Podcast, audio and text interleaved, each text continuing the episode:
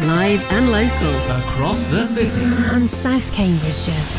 This is Leigh Chambers. Cambridge 105 Radio.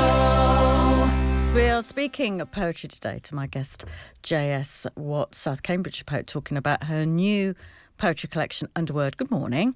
Good morning to you, Leigh. Actually, I'll put your microphone up and then we can all hear you say good morning. Good morning. Good morning to you again, Leigh. oh, and it's JS, it's your writing name, but I can call you Jackie. you can, although I do kind of like JS because I hope that people might be inspired to go and look me up. And if they look me up as Jackie, they won't find me. But Is they that, will. yes, Yeah. is that why you went JS? It's just more, it stands out more. Uh, no, that's a long story to do with some rather unreconstructed male editors back in the 80s and 90s. I was getting lots and lots of rejections, as you do as a writer. But the weird thing was, I was getting all these nice letters saying, We really loved your poetry. So unusual for a woman. We really loved your use of words. Really quite striking for a lady poetess, which kind of had me um, cringing slightly. And there was so much reference to my gender that I thought, I wonder if. So I started submitting under my initials, which are JS, and suddenly I started getting accepted. And I didn't get any more comments about lady Poetess. Goodness me. Mm. Yes, uh, I mean, we all know about the, obviously the famous ones, uh, George Mm. Eliot and uh, Acton Ellis and Currer Bell, of the Brontes, but yeah, I thought that had died out. So had I, but back in the 80s, which dates me, and 90s, uh, admittedly they were very mature editors. They were at the old ra- age range, but no, I was getting some interesting comments. So I started submitting as, as J.S. Watts and constructed my biography so it didn't give away what gender I was. That's when I started to get published. And then obviously once you start to get published, you keep the name going. So hence, professionally, I am J.S. Watts. And why was it poetry for you? Um, it hasn't just been poetry for me. Uh, why it was poetry, I don't really know. It's always something that's just connected.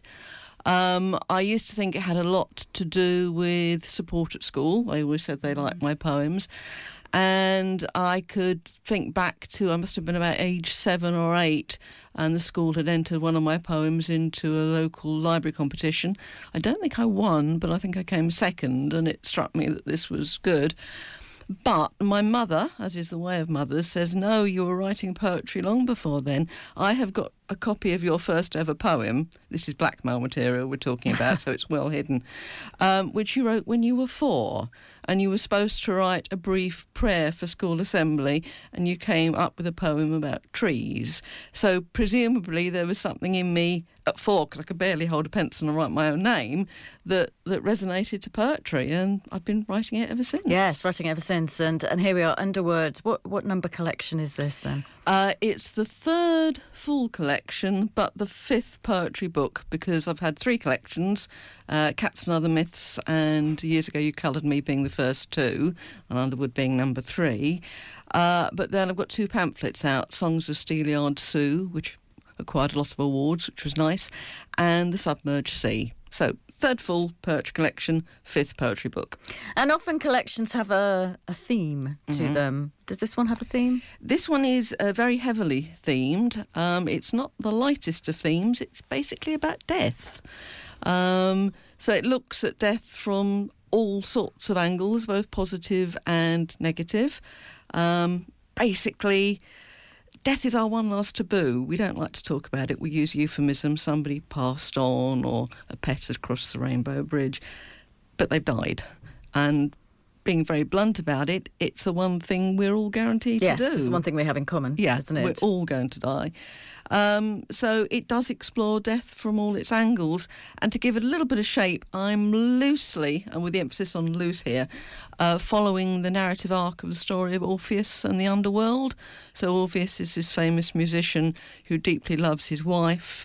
But she dies. He follows her down into hell to rescue her. He does rescue her. He brings her back, but is told there's one thing he mustn't do, which is turn round and look at her on the way out. And what does he do?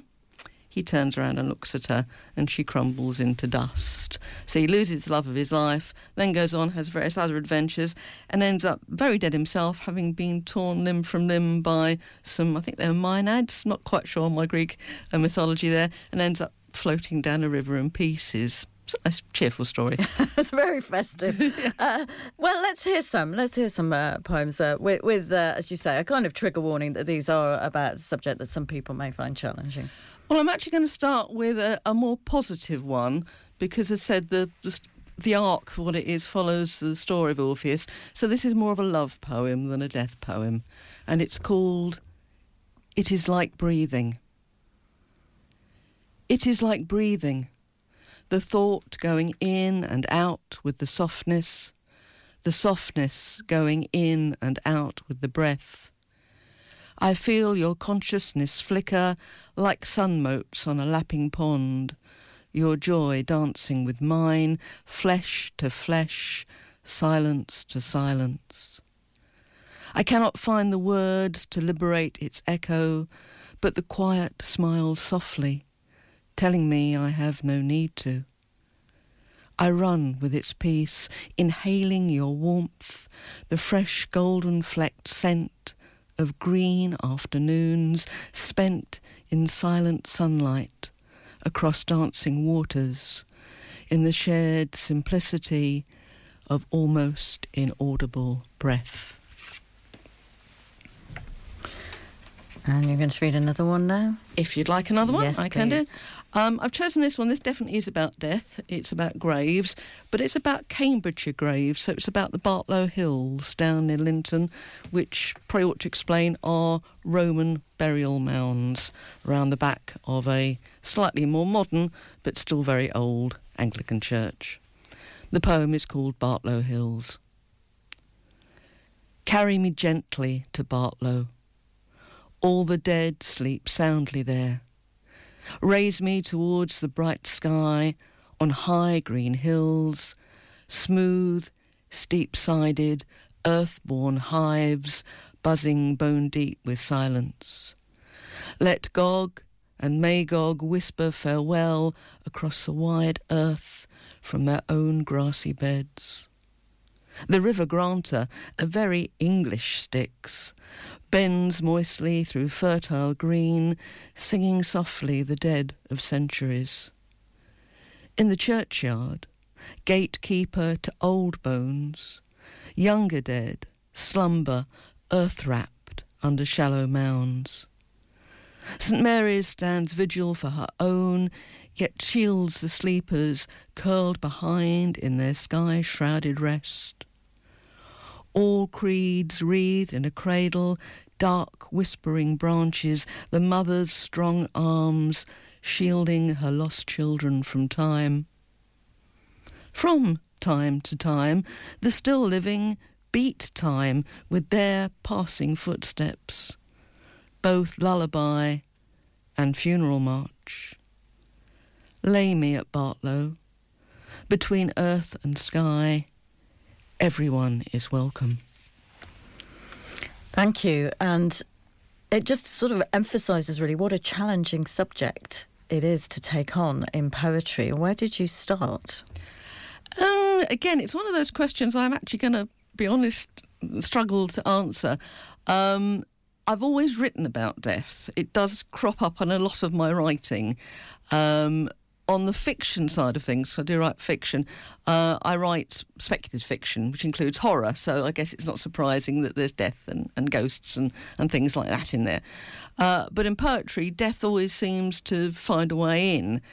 As to why, again, it's something we're all going to face. It, it's something that's there. I guess I could point out that actually my father was an undertaker. So, from a growing up point of view, death was kind of a fact of life. I grew up with it. It, it wasn't something to be feared. It was just something that, that happened. So again, it's it's something that's worked its way into the poems.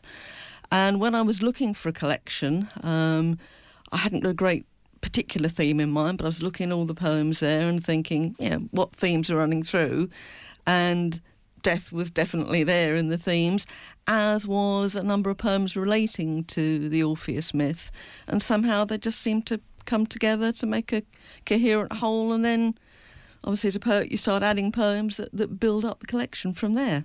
Well, congratulations on the collection. Uh, out now, Underword, uh, by published by Lapwing. That's right, Lapwing Public- Publications. Lapwing Publications. So, what are you working on at the moment? Um, I'm contemplating another poetry pamphlet, although it really, really is early days. So, um, but still playing around with bits and pieces and seeing if they gel. Um, I've also got a couple of novels on the go. Uh, a science fiction novel, which I thought was finished, but as is the way of things, I've just decided I've got to re-edit again. And another novel which actually merges the science fiction theme of the one I thought I'd finished but hadn't, with the theme of witchcraft, which my previous series of novels, the Witchlight series, dealt with. So it's the coming together of, of fantasy, witchcraft, and science fiction, which will probably give some publishers a headache. So I don't know how long before that comes out. Oh well, thank you very much for coming in in today. Um, and I know, I know we're right by a cemetery here, as you may know. I know it's a very fine cemetery. it's a very fine cemetery. Some very nice photographs of it, actually. so you can stroll back and maybe get some more inspiration. Stroll back through the cemetery. So uh, Underword by J.S. Watts, by published by Lapwing Publications. Thank you. 105.